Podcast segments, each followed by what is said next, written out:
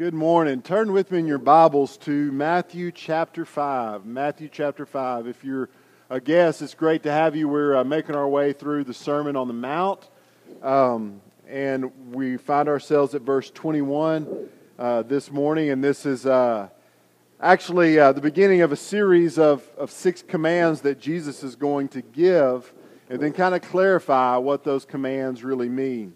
Uh, so, starting with verse 21. I'll give you a, a few more seconds to uh, still hear pages flipping.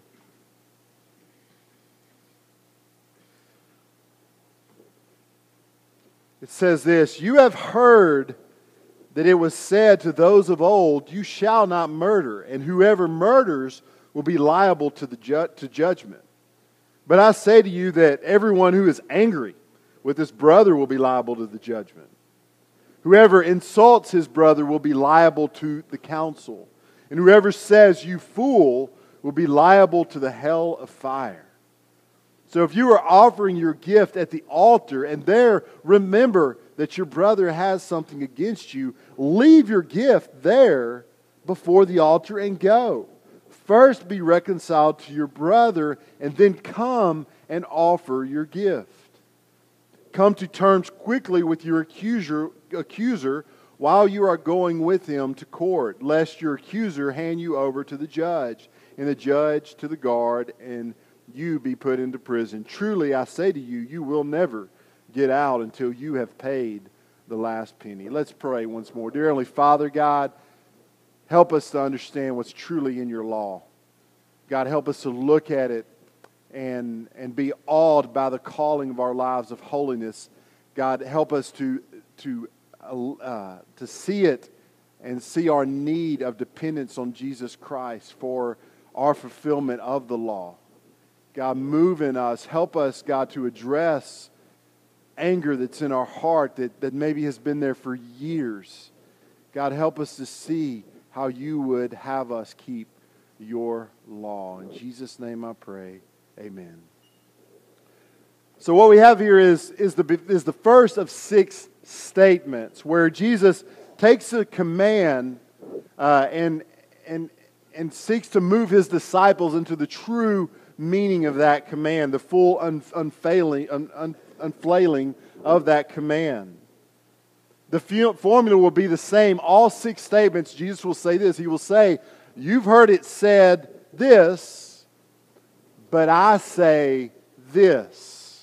Think about the authority of Jesus that Jesus is claiming here. If Jesus had not made any other uh, claims to be God, he this would have in a he, he did make more claims. But if this is all he did was just to take God's law and say this is what God's law is, that would be in many ways the only claim we would need to know that this isn't just a man, but this this is the Son of God. Psalm 138 2 says this about God's law I bow, I bow down towards your holy temple and give thanks to your name for your steadfast love and your faithfulness. For you have ex- uh, exalted above all things your name and your word. That's a big deal, right? That, that God would say, I've exalted above everything else my name and my word. And then for Jesus to come along and take that word and say, this is what it really means. And it's not that he's saying that these what's you know that these commands are wrong. No, he's saying he's just giving the full meaning of these commands.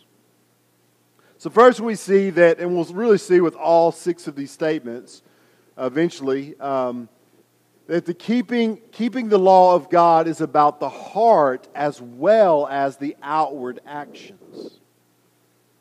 Should we refrain from murder? Absolutely. Part of this commandment is, is certainly forbidding the act of murder. To attack another person uh, is to attack the image of God. Whether they are 100 years old or still being formed in the womb, it is an evil, evil act to take a human life. The center of Jesus' correction here and with other commands is the heart, though. We know that God is, is far more concerned with what is going on in our hearts, in the hearts of his people, as he is about the actions that we do on the outside or the words that we speak. God told this to Samuel when Samuel was to go and, and to anoint King David. Um, he said this Remember this, for the Lord sees not as man sees. Man looks on the outward appearance, but the Lord looks on the heart. We see in the Gospels an ongoing battle between Jesus and the Pharisees and the scribes concerning the outward presentation of who they were and what they truly were on the inside. He says this in Matthew 15, 7 and 8. He says, You hypocrites, well did Isaiah prophesy of you when he said, This people honors me with their lips, but their heart is far from me. Like they look great, they're talking the talk and all of that good stuff, but when God looks upon their heart, he knows that their heart is far away from God, despite what everyone thinks about how they're behaving and what they're saying.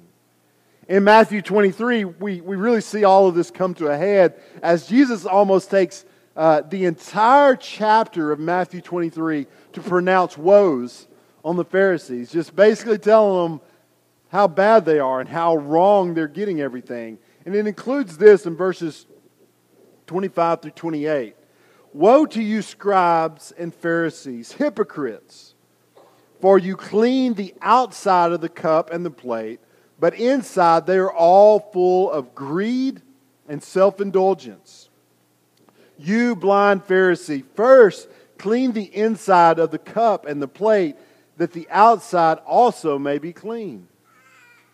Woe to you, scribes and Pharisees, hypocrites, for you are like whitewashed tombs which outwardly appear beautiful, but within are full of dead people's bones and are and all uncleanliness. So you also outwardly appear righteous to others, but within you are full of hypocrisy and lawlessness. Folks, this isn't a Pharisee problem, okay? Understand this that this is a religious problem. And, and y'all, we have a faith that does, in that faith, contains behavior. A, call to certain types of behavior and certain types of godliness and to, to live your life a certain way.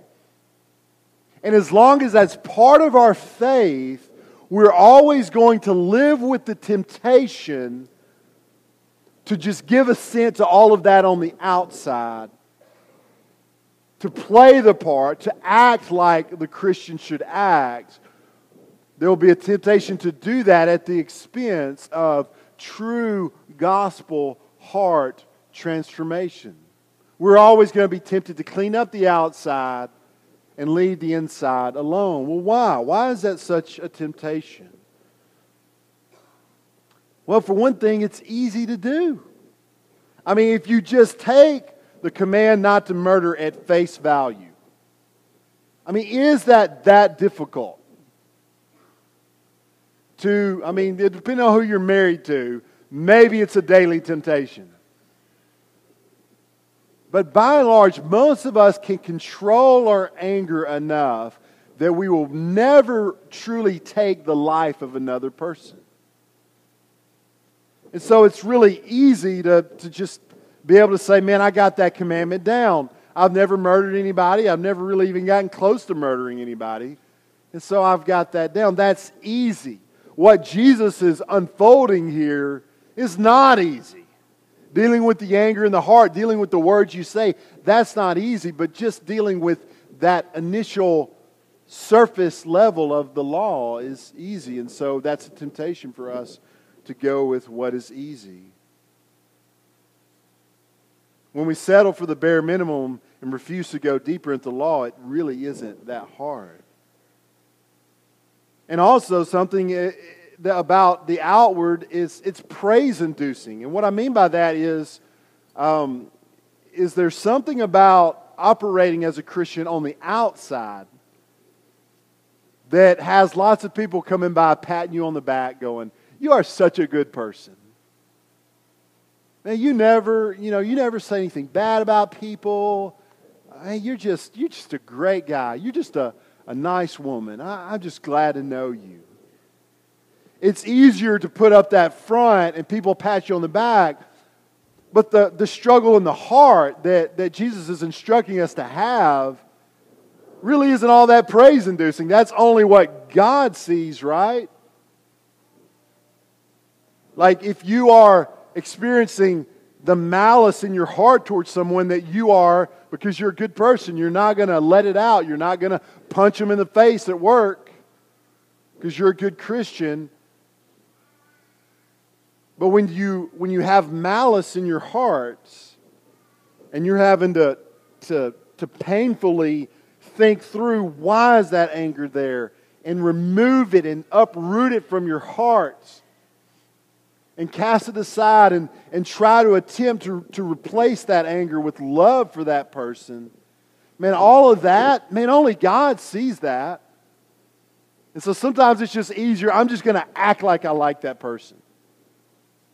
Instead of truly dealing with what's inside the heart. It's easy. It is praise inducing. And it just feels better to deal with what's on the outside than what's on the inside. Like it's just easier to deal with all the people out here instead of say instead of looking deep and saying what's in my heart. Now, me and my wife, we constantly, every day, every week, we're saying, we live in a crazy house. These four kids are bringing the crazy, and they're sucking the life out of us. And we get frustrated and we get tired. We love them. We wouldn't trade them for anything. And so often we just want to say, man, they are making, they're just, it's hard. They're crazy. They, just Go in the potty, in the potty, not the floor. Please. And it's so easy to focus in, in the same way at work. All these people, they just make me mad. They make me angry because they're, they're lazy or they don't do things right. And the reality is, is that there's nothing that's coming out of our heart that was put there by them. What's coming out of our heart is what's coming out of our evil, wicked heart. And so it's so easy oftentimes to just concentrate on what's out there instead of going, man, and God expose, expose the deepest, darkest evil and anger in my heart. That's hard. That's hard. Heart work is hard work. Surface, making everything look good out here, is the easy part.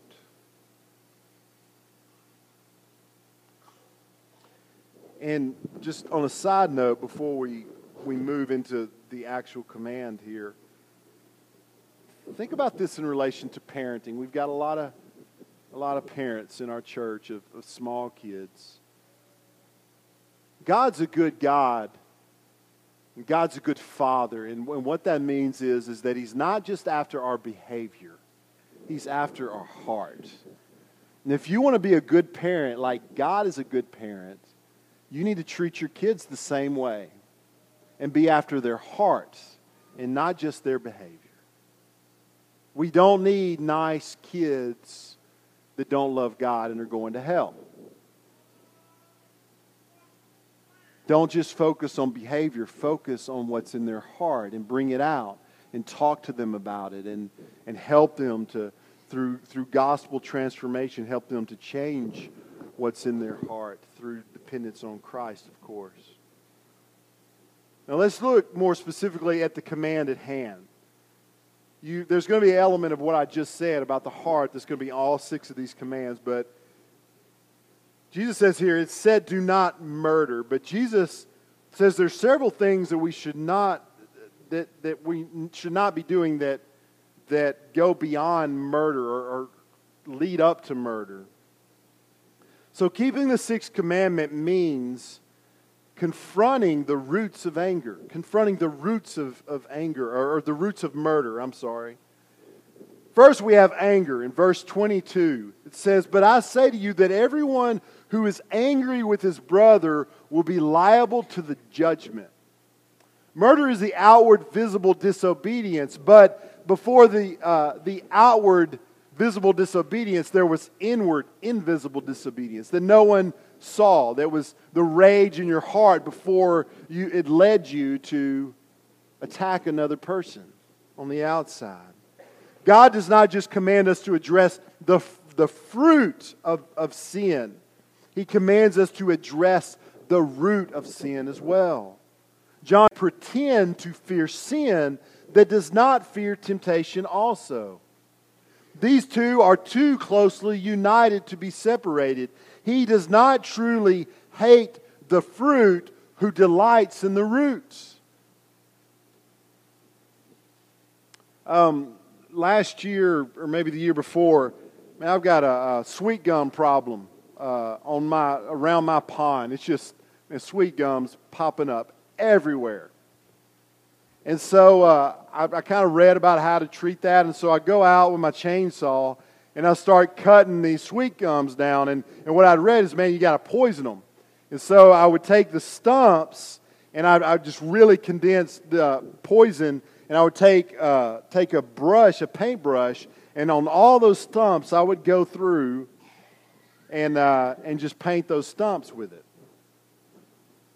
Well, it got to the point I just got tired of doing that. So, man, I just kept, I just started chopping them all down, right? Not worrying about the poison.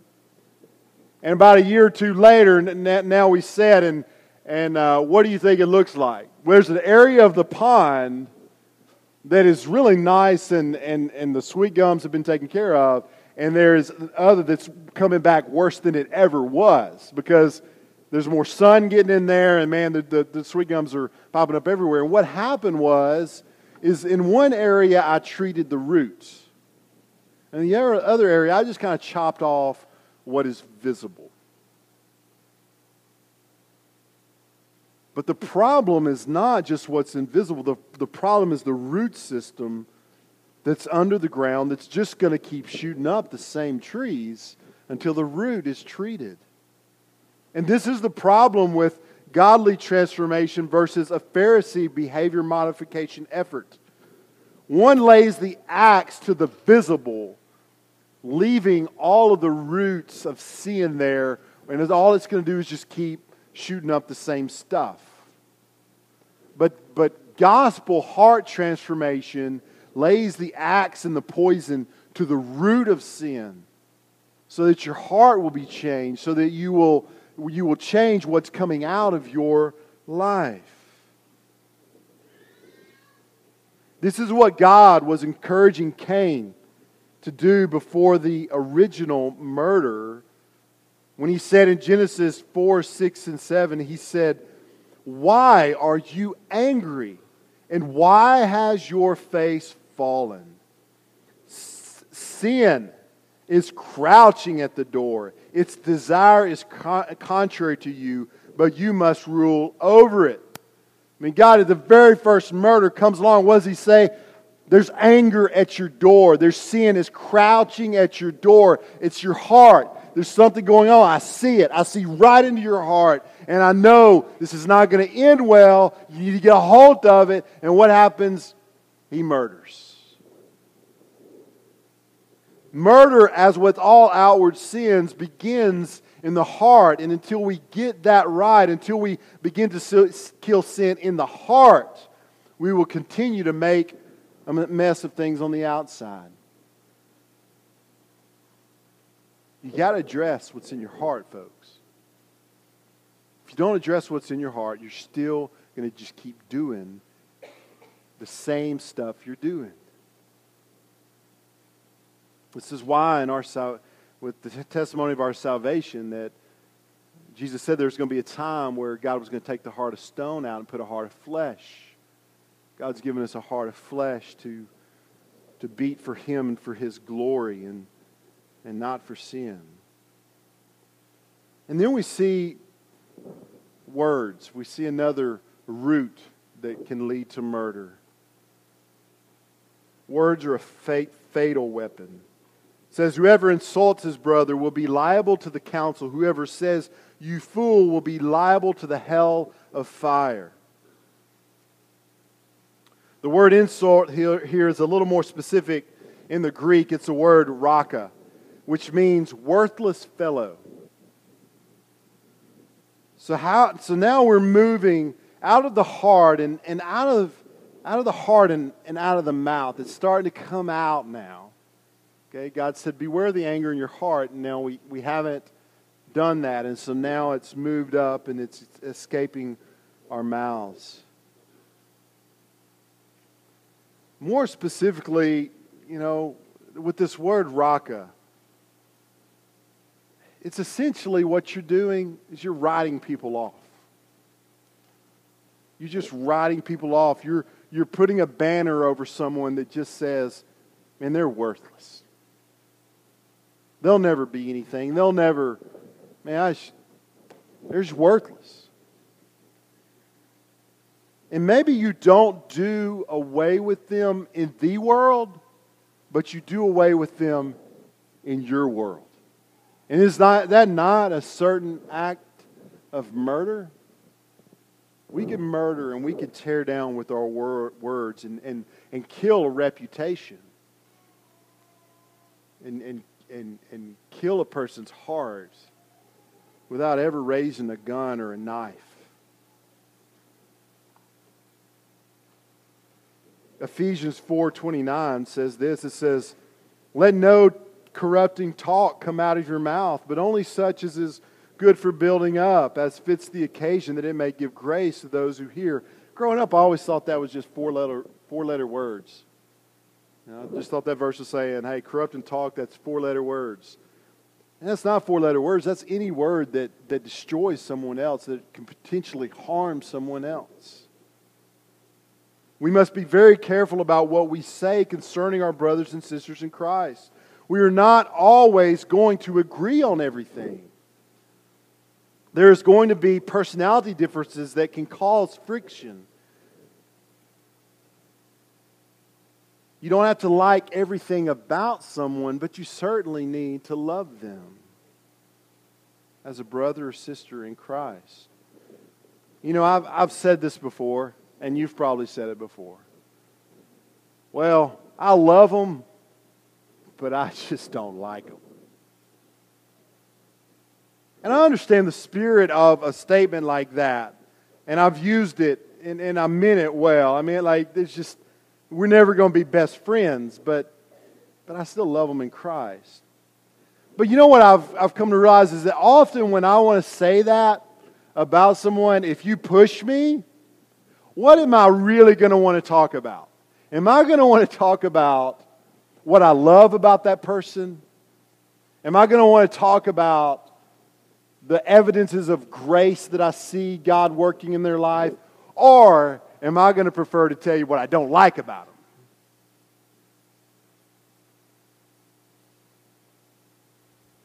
Let us be people that, that even when we disagree, even when we disagree, even when, okay, that's someone I'm probably not going to hang out with a lot. Let us be people that just try to look past all the faults we find in people and see the evidences of God's grace and to talk about those. And if someone comes to us, because maybe they're rubbing someone else the wrong way and they, they come to you and, and, and they want to unload on why they don't like that person, why not just say, but hey, let's think about this. Have you, have you seen them with their kids? And they're great. They're a great dad, or they're a great mother. You know, change it to what's commendable about them. That's love. If you spend time and effort to tear others down through your words, listen to me, you are sinning. If you're speaking bad about someone else, in that moment, you are sinning. If the things that you are talking or you talking about that you dislike about them, if they're not sinful, then you're elevating and putting separation in things that shouldn't separate, right? Like they're a hippie vegetarian.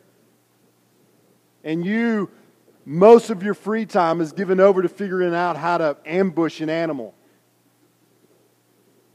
They like LSU, or worse yet, they like Alabama. You're all country, and they're, they're all they're cityfied. Or they're all countryfied, and you're all cityfied. You tend to be very, very forward. You're like a very forward, direct person. They're real timid.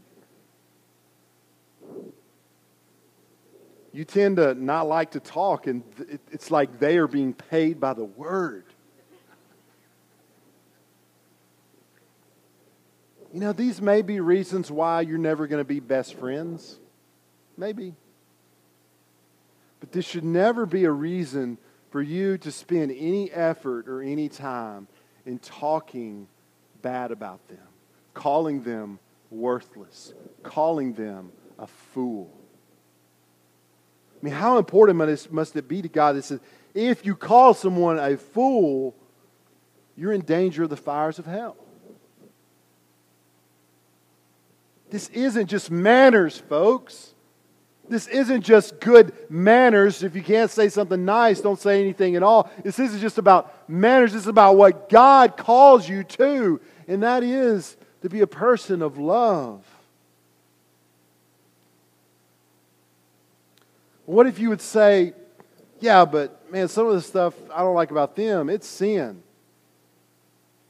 Well, Matthew 18 could not be clearer that it's not your job to tell others that they're worthless or sinful. It's your job to go to them and beg them and say, This is what I've seen about your life, and I love you, and I've noticed this. And let me, let me help you. Let me pray for you about this sin. It's not to just sit around and talk to other people about, man, I can't believe they do that. You're being disobedient to the scriptures.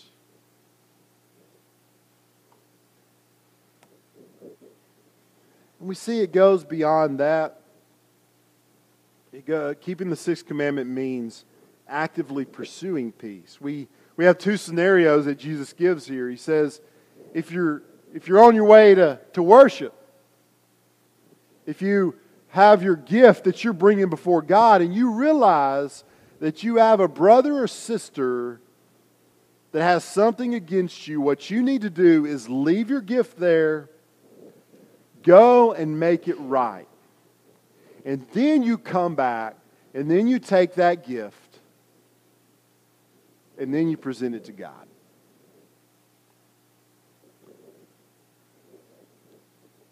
And then also, if, if you are on your way to court with someone and you owe them a debt, it's in your best interest. If you owe them that debt, pay it. Make it right. Don't leave it up to the judge, leave it up to you. There's a very practical way, and just being a peacemaker can make your life go well. So it's not just about internally struggling to put anger out of your heart, it's about outwardly pursuing peace with others. It's not just about home, sitting at home, like in your house, meditating, saying, Oh, I've got to get anger out of my heart. It's about leaving your house and making things right with people that you have wronged. That's God's calling to us here.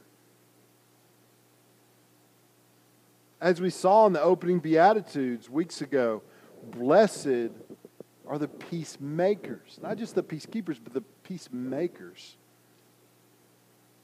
It's interesting that he gives the example of coming to worship while there's conflict in your relationship with someone else. First, we see how important it is to God.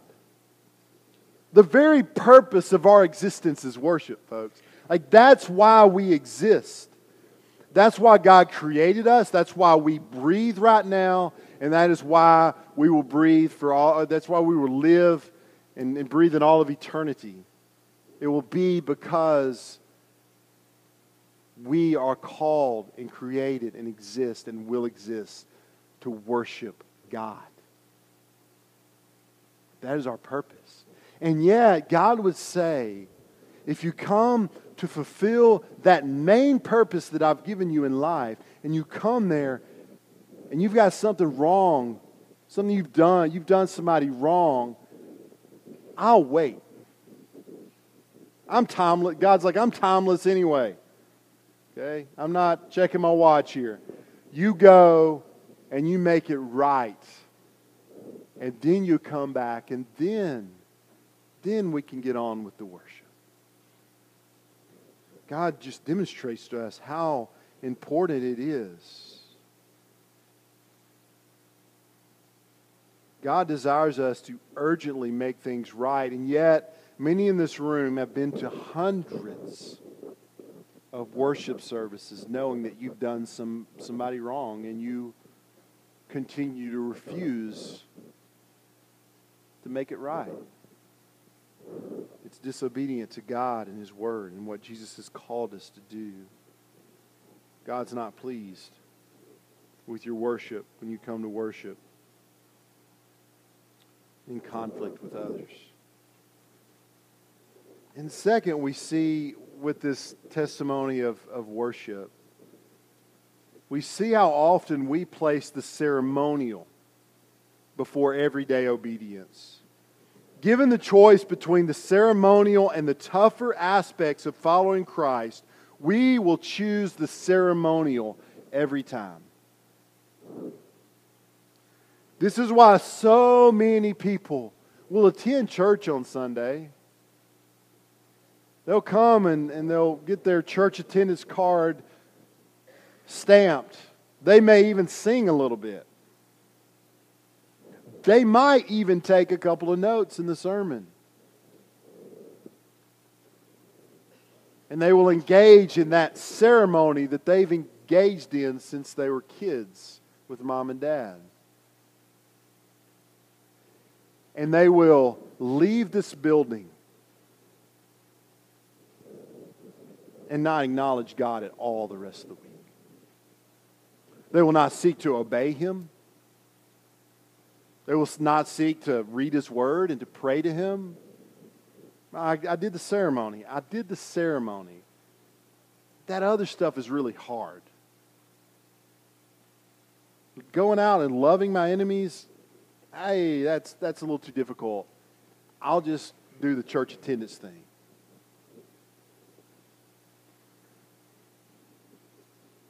And again, God is not after just outward displays of obedience. He is after our hearts, and that goes beyond ceremony.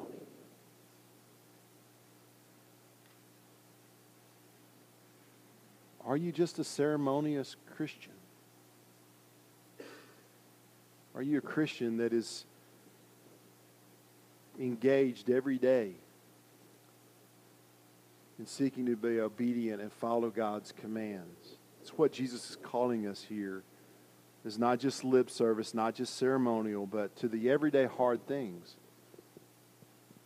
Jesus is saying, hey, it's easy to bring me a gift. It's easy to come to the altar and leave a gift. It's a whole other thing to go to your friend or who used to be your friend and say, man, I messed up. I messed up. I need you to forgive me. This is what I've done to you. This is how I know I've hurt you, and I need you to forgive me. That's so much more difficult than leaving something at the altar.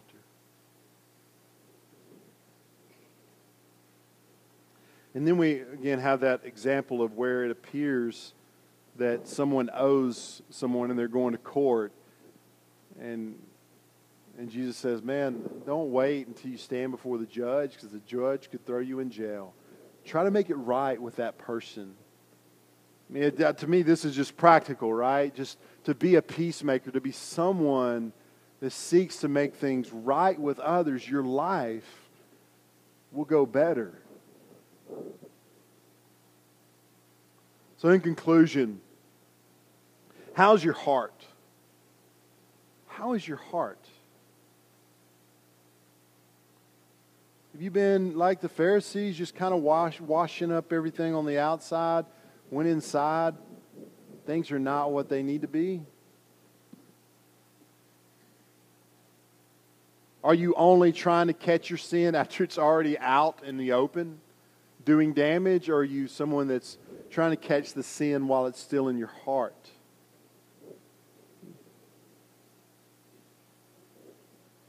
How's your peacemaking? Is there someone that you know you've done wrong by them? And yet you come Sunday after Sunday after Sunday offering your worship to God. And you would say this morning, I know that my worship isn't what it needs to be because that situation has never been dealt with. If it's possible, make it right. If it's something that that was between you and somebody and they've passed on and they've they're no longer here and it's no longer possible to make it right, take it to God and say, God, I should have made that right. And God will give you forgiveness and God will, God will remove that obstacle from your worship. Make it right. And lastly, I would say, do you know Jesus? We've just looked at the sixth commandment. And maybe all your life you said, Man, I keep those commandments. There are a lot of people in the Bible that said, Hey, I keep those commandments. The rich young ruler said, ah, I got the, I got the law down. And you've always said, Well, man, I'm, I'm a pretty good person. I've never murdered anyone. And you would read Jesus' words here. And maybe this morning you realized that there's anger in your heart every day and you would say, Man, when I look at my words, I'm not always constructive. Many times I'm tearing others down. The reality is, is that what Jesus says here makes us all lawbreakers. That's his point. It's, it's not that hey, this is this is the law, man. You can nail this. It's it's you can never be what you're called to be, which is why you so desperately need Jesus. You need to go to the one who did keep the law, who did live his life not only without murdering, he lived his life without any bit of sinful anger in his heart. He lived life without one word spoken with the intent to harm others.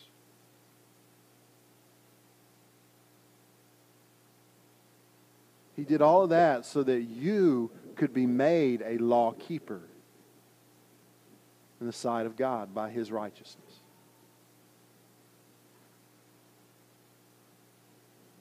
And so that you could believe on Jesus Christ and receive that forgiveness for being a lawbreaker. He died on the cross to pay your penalty. And I would invite you to trust and to believe in Christ. I'll be down here in a few moments. I'd love to talk to you about how to do that. And, Christian, this isn't just something that you look at and you go, man, I'm thankful for grace.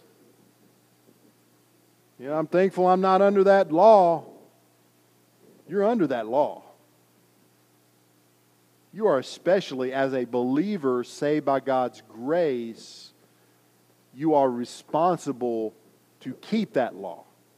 Even though it's not going to crush you with its demands, it is your responsibility to look at the words of Jesus and say, I've got to be better. I've got to be a better peacemaker. I've got to be better at dealing with the anger in my heart. I'm going to ask you all to stand as our musicians come and just deal with God however you feel He's called you through His Word. Look, I just can't imagine that any of us can look at this text and say, I got no work to do. God's calling us to a very difficult work. And I'm asking you to respond however God is moving in your heart to do. Let's pray.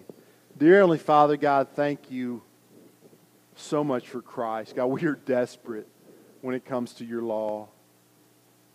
God, I, I pray that we would be people that would turn to Christ and, and receive his forgiveness, but help us to come back to the law and, and not to put ourselves under the yoke of the law, but, but to graciously in our in joy and in love of you God, look at the law and desire to be more like Christ who kept the law. God, move in our hearts. Help us to address what's in our hearts, not just what we're doing, not just what we're saying, but what's in our hearts. God, help us to love other people. God, move in our heart this morning. In Jesus' name I pray. Amen.